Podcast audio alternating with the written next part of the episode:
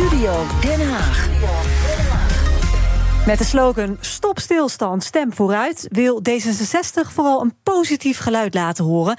En daarmee vallen ze toch eigenlijk best wel op in de campagne voor de provinciale statenverkiezingen volgende week. Want heel veel partijen zeggen juist wat ze niet willen en wat er allemaal niet kan. En D66 lijkt ongeveer als enige pal te staan voor afspraken die zijn gemaakt in het regeerakkoord. En dat zorgt voor nogal wat wrijving met andere partijen. Daar gaan we over praten met D66-fractievoorzitter Jan Paternotte en politiek verslaggever Leendert Leendert, jij ziet dat veel partijen hun pijlen eigenlijk juist richten op D66. Pijlen zijn gericht op D66. Nou, vanuit de rechterkant kennen we dat natuurlijk wel. Van de rechterpartijen, van de partijen op rechts. dan hebben we het over stikstof, over migratie, de belastingdruk. Maar we zien het nu ook van, uh, vanaf de linkerkant. Gisteren toevallig nog, Partij van de Arbeid GroenLinks maken zich dan druk over de klimaatplannen. En zeggen ook op het moment dat er voorstellen voor liggen die niet ambitieus genoeg zijn, dan gaan wij daarvoor liggen. Nou, dan hebben we nog een minister uh, voor klimaat van D66. Ja, en uh, dat kan nog lastig worden. En we merken toch wel een beetje dat uh, vanuit alle kanten ja, de pijlen wel gericht zijn op D66. Maar waarom denk je dat? Wat, wat kan de verklaring zijn? Waarom de pijlen gericht zijn op D66? Nou, D66 is een middenpartij. Dus ja, dan uh, zowel vanuit links als uh, vanuit rechts is het makkelijk om je pijlen te richten op die middenpartij. Dus ik denk dat daar, dat daar ergens wel een oorzaak in zit.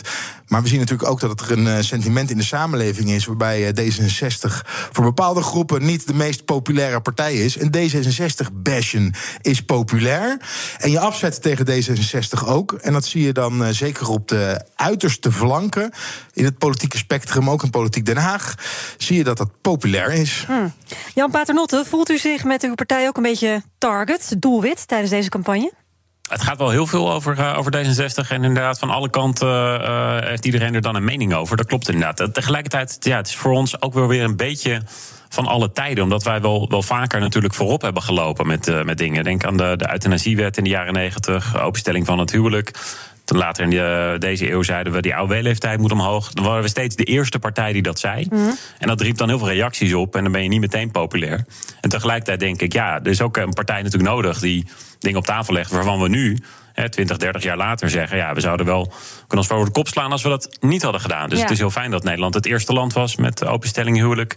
en dat die AOW-leeftijd omhoog is. Kijk hoe ze in Frankrijk nu ja. daarmee worstelen. Maar ik kan me tegelijkertijd uh, wel goed voorstellen dat het ook heel irritant is... en zeker ook op social, dat het de hele tijd een beetje uh, uw partij die wordt gebashed is. Ja, klopt. Uh, die, je ziet dat als ik een tweet uitstuur, dat, uh, dat je dan, nou ja, als je een paar seconden wacht, dan zie je al een hele stroom aan reacties. Soms zijn het ook letterlijk dezelfde teksten. Dus ja, je moet dat af en toe ook een beetje met een, met een korrel zout nemen. kijk, wij doen het voor de, ja, alle mensen die we kunnen overtuigen van dat we in Nederland vooruit moeten. En inderdaad ja moeten zeggen tegen het oplossen van heel veel hele moeilijke vraagstukken. Het is heel makkelijk om daarbij weg te lopen, wat veel partijen doen. Maar ja, dat lost niks op. We moeten vooruit. En nu zien we bij Sigrid Kaag bijvoorbeeld dat zij veel haat over, uh, over haar heen krijgt. Krijgt u dat ook? Uh, ja, nou ja, bedoel, ik denk dat, dat heel, uh, alle mensen die het ook als gezicht van D66 zijn, dat die dat natuurlijk wel meemaken, ja. Maar net zoveel als mevrouw Kaag? Nou, ja, ik, ik, heb het nog niet meegemaakt dat er dus een hele groep mensen met fakkels om me heen stonden. Of met uh, fakkels aan mijn deur stonden met alle bedreigende teksten. Nou, we hebben bij Sigrid Kaag kun je die voorbeelden inderdaad zien. Ja. Uh, ik heb ook niet, uh, ik denk ook, weet u, ik, kan het over mezelf hebben. Wat ik, waar ik me echt zorgen om maak, is dat je in Nederland heel breed ziet. En dat het gaat om journalisten, om wetenschappers. Nou, vandaag nog het beeld dat heel veel vrouwen die in de politiek zitten, dat die met seksisme en, en ook juist omdat ze vrouw zijn met meer bedreigingen te maken krijgen. Ik vind dat heel erg. En dat gaat echt veel breder dan een paar politici van D66. Het gaat om uh, Mario Koopmans, Jaap van Dissel, om journalisten die dingen aan de kaak stellen. Dat die allemaal vaak belemmerd worden nu in hun werk dat zet onze, onze vrije samenleving onder druk. Als we het even over de campagne hebben. D66 is de campagne gestart eigenlijk met de Yes We Can campagne. Hè? We gaan het op een positieve manier doen en we gaan vooruit. We zijn tegen de stilstand. Ja. Maar wat we nu in nu het politieke debat zien... uh, is dat het tegenovergestelde gebeurt. En op, uh, er wordt voor veel partijen gezegd: nee, we willen niet. We ja. willen niks met stikstof doen. We willen niets met de spreidingswet doen. We willen zorgen dat de belastingdruk niet hoger wordt, hè, uh, maar lager. Dus eigenlijk waar D66 voor staat om te kijken hoe je vermogen beter kan verdelen. Maar dus ook, ook wel verlaging dus van de lastendruk van mensen die werken. Maar inderdaad. Maar afzetten ja. tegen D66 en jullie campagnestrategie, laten we het positief houden. Ja, die lijkt helemaal niet te werken.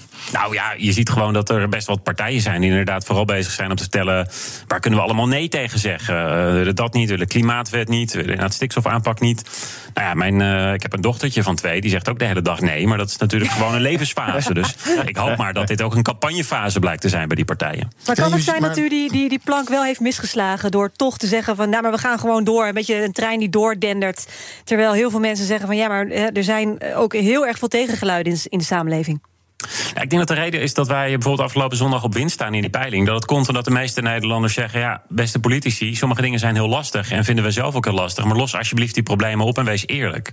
Uh, en als wij daar dan een van de weinigen in zijn, nou ja, so be it. Uh, dat is gewoon hoe wij campagne willen voeren. Dus met die stikstofaanpak. De meeste Nederlanders willen dat we de natuur beschermen. Dat we de stikstofcrisis oplossen. En dat we daarvoor ook de moeilijke maatregel nemen om te zeggen dat betekent een stuk krimp van de veestapel en een duurzame toekomst voor de boeren die dan wel kunnen blijven. Heeft D66 zichzelf niet heel kwetsbaar gemaakt door juist op dat stikstofdossier uh, nu de campagne te gaan voeren? Je ziet dat andere partijen vanuit de coalitie daar niet aan willen, maar ook eigenlijk het regeerakkoord ter discussie stellen. Uh, je ziet dat heel duidelijk uh, bij het CDA. Het CDA gaat ook D66 ervan betichten. Jullie zijn de partij die aan het polariseren zijn.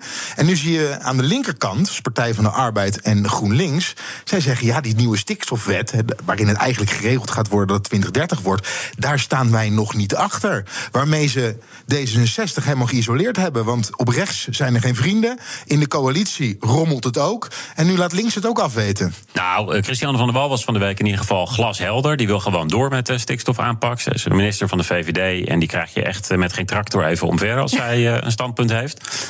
Ja, ik weet u, dit is inderdaad wel waar de verkiezingen echt omgaan. Want je hebt nu met BBB, Ja21 en de PVV... heb je een paar partijen die overal nee tegen zeggen... maar die ook echt kans maken om heel veel invloed te krijgen... in die provincies en in de Eerste Kamer. En die kunnen inderdaad ervoor zorgen dat dit soort grote vraagstukken, dat we, dat we onze aanpak niet kunnen doorzetten. Ja, CDA en de VVD willen ja. ook hè, in veel provincies niet mee, met in ieder geval het coalitieakkoord. Er moet nog gestemd worden over wetgeving om hè, de stikstofdoelen naar 2030 te halen. Daar heb je de linkse wolk voor nodig, zoals ze het bij de VVD noemen. Ja. ja. en de linkse wolk staat niet meer aan de zijde van D66. Dus nogmaals, D66 staat er alleen voor. Nou ja, goed, ik, ik zag ook wel dat er ook gisteren bij een uh, bijeenkomst... dat er echt wat PvdA-leden heel kritisch waren van... jongens, hoe kunnen wij nou nee zeggen tegen zo'n uh, klimaatwet?